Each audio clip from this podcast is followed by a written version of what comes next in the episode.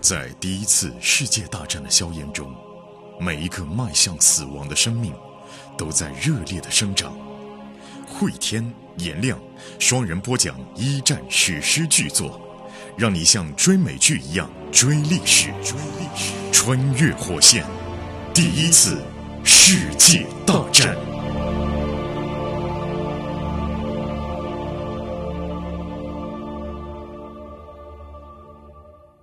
穿越火线一战，各位好，我是颜亮，我是慧天。前情回顾，一战已经爆发了。那么战争开始之初呢，对于各国的普通人的生活轨迹产生了重大影响。上集当中我们讲到，在沙俄本来有望能够逃离兵役的格雷格里，被平斯基啊，就沙俄的警察这么一盯上之后。看来比较麻烦了。格雷格里呢，现在他就觉得，哎呀，遭遇到了最狠的报复啊！这个被打一顿问题不大，被抓到警察局总归也能再出来。但平斯基最狠的就是保证自己和自己的朋友伊萨克被征入伍。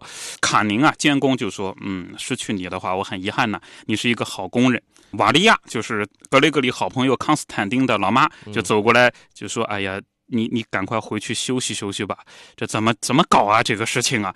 于是呢，格雷格里就迈着步子，慢慢的向场外走去。他觉得世界已经毁灭了。往外一边晃悠一边走的时候呢，他遇到了来上班的卡捷琳娜啊。因为格雷格里呢开工稍微早一点，卡捷琳娜呢开工迟一个小时。刚刚打完卡，卡捷琳娜发现格雷格里了，他就冲过来讲啊，哎，我看到征召名单上有你啊，这个哦哦，你怎么被打了一顿啊？怎么回事啊？然后呢，格雷格里说，我遇到平斯基了啊，卡捷琳娜就吐了口吐沫，平斯基那头猪啊，那你受伤了。怎么办呢？格雷格里说：“回家吧，回家吧。”于是呢，卡捷琳娜就挽着格雷格里的胳膊，两个人走过狭窄的街道，迎着成千上万蜂拥前往工厂上班的人潮。格雷格里呢，身上带着伤，很不舒服，可能够与卡捷琳娜手挽手走在一起啊，却让他感到非常高兴。太阳逐渐升高，阳光照耀在破旧的屋宇和肮脏的街道上。到家了以后啊，卡捷琳娜给格雷格里做了一杯茶啊，俄罗斯人做茶那是煮的，煮完以后放点糖啊。格雷格里说呢，糟糕了，本来我已经。找了人啊，能够逃离兵役，但现在呢，平斯基发誓啊，让我逃不过去。卡捷琳娜按了按呃格雷格里的伤口，哎呀，觉得确实蛮严重的。不过没多讲，从口袋里面掏了本小册子出来。他说呢，这个是呃政府发的，你看一下。格雷格里瞥了一眼，上面就是枯燥的宣传品嘛，但是有一行标题：援助军人家庭。哎，卡捷琳娜说：“你看啊，如果有人是军人的妻子，每个月呢就能够从部队里面领到补贴。”格雷格里恍惚间，他就不知道卡捷琳娜是什么意思嘛。卡捷琳娜说呢：“你看啊，还有呢，如果说嫁给一个军人，家里面就能够得到打折的煤炭、便宜的火车票，孩子还能上学。”格雷格里他还是很迷糊嘛。他说：“要嫁给哪个军人呢？”那那卡捷琳娜说啊。已婚的人才能得到这个，格雷格里开始明白了。卡捷琳娜说呢：“你看啊，像现在我这样，我就什么都得不到啊，我什么都得不到。你上战场了以后，我会生小孩，那段时间就没有收入了。但是如果我嫁给了军人，我就能过得更好，我孩子也有吃有穿。”格雷格里打断他说：“你爱的是列夫啊！”卡捷琳娜就哭了起来。他说：“我知道啊，但列夫在美国啊，他根本不在乎我们怎么样啊，他连信都不写啊。我想要结婚。”我想和你结婚，格雷格里说，就为拿到军人妻子的补贴，对吧？卡捷琳娜点点头。其实格雷格里是希望他说，其实我也爱你。哎，对啊，你对我有没有感情啊？嗯，卡捷琳娜这这就是也不够，就是为了骗政府补贴搞了个假结婚嘛。卡捷琳娜说啊，这对我非常重要，等孩子生下来就有钱。你去了部队不在我身边，我怎么办啊？嗯，格雷格里说没问题啊，我答应你。就是为了生计嘛，战争跟这个贫穷啊，对于人们生活的摧残。前面我们出现过，就是矿工遇到矿难以后，那是英国，嗯，讨生活嘛。那寡妇迅速的改嫁，嫁给另外一个矿工，那就可以继续维持生计了。那这边为了生计能够维持，那就跟哥哥先结婚呗。对呀，呃，这个格雷格里在教堂里面啊，看到了前面有五对夫妇。啊，前面全部都是当兵的，然后在上战场之前结个婚。主持仪式的牧师呢，很快的念完祝词，格雷格里发现他都不愿意抬头看一下新人，估计整个一天都变成流水线了。格雷格里和卡捷琳娜的结婚仪式是草草结束。格雷格里他没有告诉任何人自己要结婚，他不觉得这是一个值得喜庆的事情。卡捷琳娜呢，她觉得还是要办个婚礼。她倒不是说自己和格雷格里有什么感情，她是觉得呢，昭告天下以后啊，拿津贴会拿得更加顺利，嗯，对吧？那就请大家吃个饭吧，这是一个绝好的主意啊。格雷格里呃随部队离开以后呢，他也希望自己。弟弟的女朋友怀着孕的这种状况能够有更多人照顾，所以想想看呢，他也答应了。啊，卡捷琳娜就召集了寄宿公寓里面的所有女孩，另外呢，格雷格里又找来了机械厂里面的几个工友，大家聚在寄宿公寓的女孩的房间里面喝啤酒啊，喝伏特加。小提琴手呢拉着人们熟悉的民间曲调，等到一个个醉的不像个样子了嘛，格雷格里就溜开来，回到自己房间，脱下靴子，和。着军裤和衬衣往床上一躺，街上的灯光透进来，屋里面一切都是一清二楚啊！明天就要坐火车往西走，接下来任何一天都有可能发生交火啊！呃，格雷格里就下决心嘛，我意志坚定，我头脑聪明，我要想方设法生存下去。不过随后啊，卡捷琳娜就进来，卡捷琳娜进来说：“哎，你怎么那么早就离开了呀？”呃，格雷格里说：“我再喝要喝醉了。”正说到这儿，卡捷琳娜把衣服脱了。哎呀，格雷格里就很吃惊啊，就看着他。确实，他本来就喜欢这个女的，对吧？人家在他面前把衣服一脱呢，他肯定是躁动不安嘛。格雷格里就问：“你你你干嘛呢？”卡捷琳娜说：“哎，你说 结婚了？结婚了？你说你你说要干嘛呢？”格雷格里说：“那是为了让你拿到津贴啊。”啊，他认为是假结婚。对，然后卡捷琳娜讲：“哎，就算是这样，你也应该得到一点回报嘛。”格雷格里呢，他就是一方面，他作为一个男性动物，这时候他是一种表现；另外一方面呢，作为一个有自尊的男人，他还是喘息着说出了不，就不要。诶，这个卡捷琳娜就觉得很奇怪啊。她说呢，你难道不喜欢我吗？嗯我知道你一直很喜欢我啊。格雷格里就讲，没错啊，但你爱的是列夫啊。我从小就把列夫从幼小又脆弱的时候养起来了，那他喜欢你，你说我能怎么办啊？卡捷琳娜讲呢，那这样吧，哎呀，在列夫的眼里啊，你也好，我也好，都不值两个钱。他把你的船票、把你的护照和钱都拿走了，然后给我呢添了一个孩子，又把我推到你这边来。你想想看嘛，格雷格里啊，大哥啊，你是一个好人啊，啊，还是对自己好一点吧。明天你就要参军了。今天你有机会和我睡觉，你要么不做，要么临死的时候还后悔。于是呢，卡捷琳娜就扑到这个格雷格里的身上嘛。格雷格里想都没想，一把就把卡捷琳娜推到床底下去了，嘣咚掉下去了。卡捷琳娜是又惊又疼，大叫了一声：“你疯了是吧？”啊，疯了，神经病吧你们？对呀，然后哎，她怀着孕啊，对吧？然后卡捷琳娜就捂着肚子挣扎站起来啊，两个腿不停的打哆嗦。你这个蠢猪！啊，一个女孩在新婚之夜被自己的丈夫踢下床，我问你这算是怎么回事啊？那这句话也蛮伤人的。嗯嗯。呃，格雷格里呢，什么话都没说。那卡捷琳娜就说：“没想到你那么狠心啊，去死吧！我希望你死在战场上，被德国人打死吧。”捡起鞋子，卡捷琳娜踢开门就冲出去了。卡捷琳娜也是个暴脾气啊。哎，但这会儿呢，确实格里格里两道关过不去。第一个，这是弟弟的女人，她始终提醒自己。嗯。他怀的是弟弟的孩子，他始终有一个伦理观过不去。再一个，他也介意的是卡金娜并不是爱他，对啊，他只是觉得自己帮了他，嗯，他要拿身体来交换一下，然后说了，对你是是个补偿，是个奖励，对，啊这个不是格里格里想要的。格里格里如果说你你真心爱我，你放下列夫，这倒也罢了，对，这两关没过得去，所以他可能现在这个反应。但格里格里肯定也矛盾嘛，他就坠入了痛苦的深渊。你看，这是他作为平民的最后一天，又跟自己所爱的女人吵翻了。如果说战死疆场，那是死不瞑目啊！哎呀，多么可恶的生活，多么腐朽的世界啊！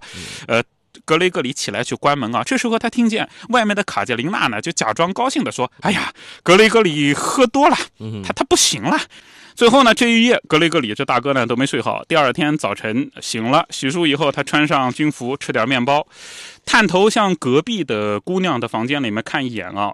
所有的人都躺在地上呼呼大睡，污浊的空气里面呢有烟味、酒气，酒瓶子散了一地。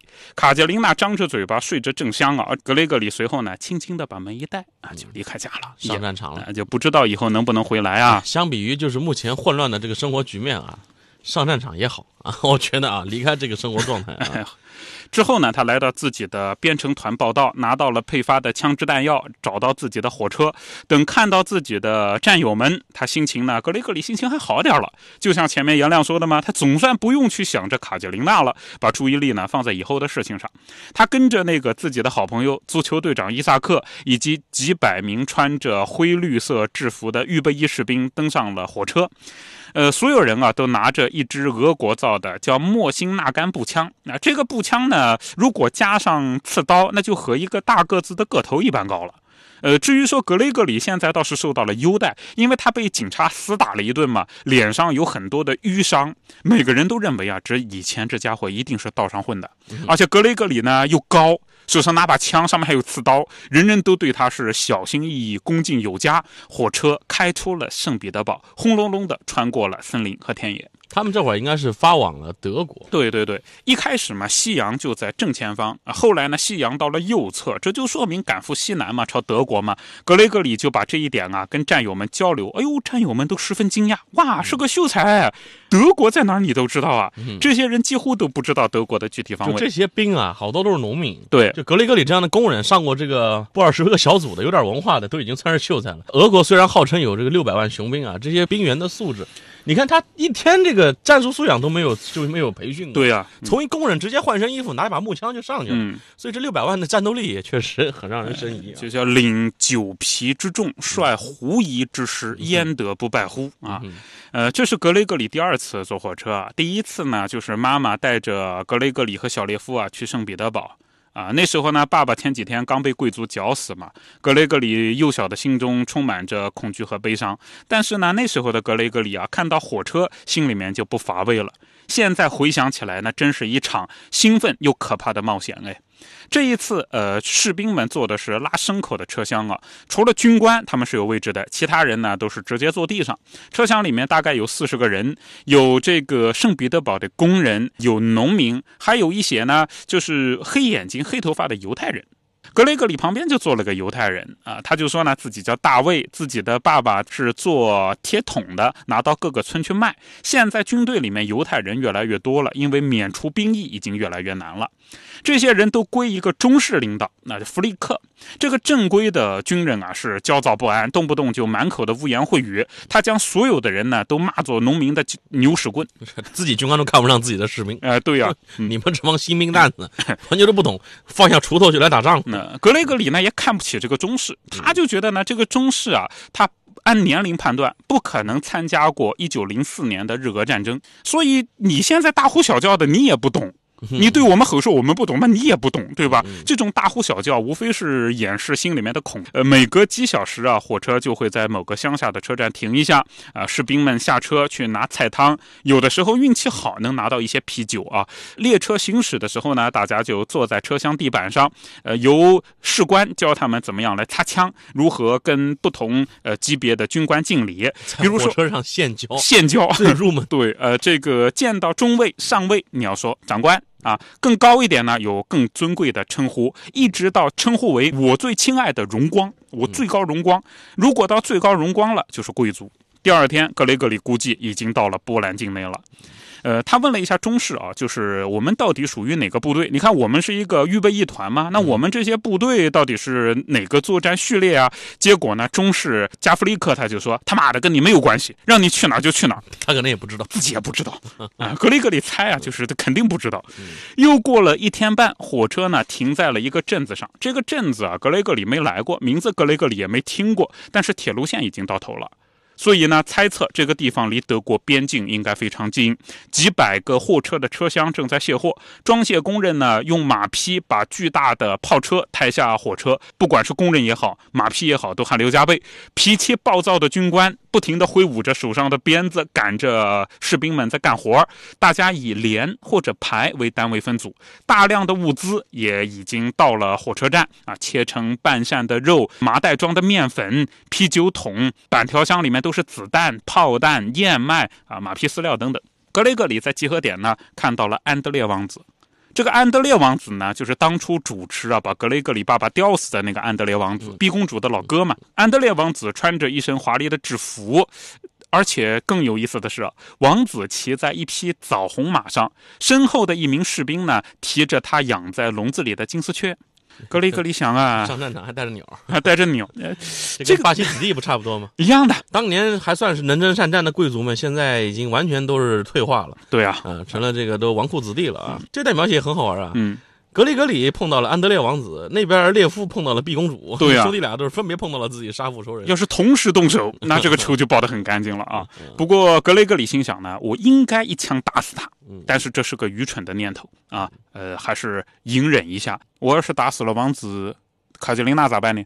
对吧？他都和我结婚了，呃，你看现在俄国士兵里的仇恨啊，对沙俄统治间的仇恨比对敌人的仇恨还要大。对，他没说我去打杀死几个德国人。格雷格里呢，就摸了摸步枪的扳机，算是给自己一个安慰嘛。看着王子和他的鸟笼消失在人群当中，天气啊，就是慢慢的变得更加的干燥和炎热了。格雷格里和同车厢的人啊，睡在地上。那这些人呢，组成了一个排，即将面临着不可预知的未来。第二天早晨呢，又见到了这一块负责的军官，那马上上战场了嘛，要重新编队啊，是一个叫做托姆恰克少尉啊。这个少尉年轻的让人完全不放心，一副小孩的模样。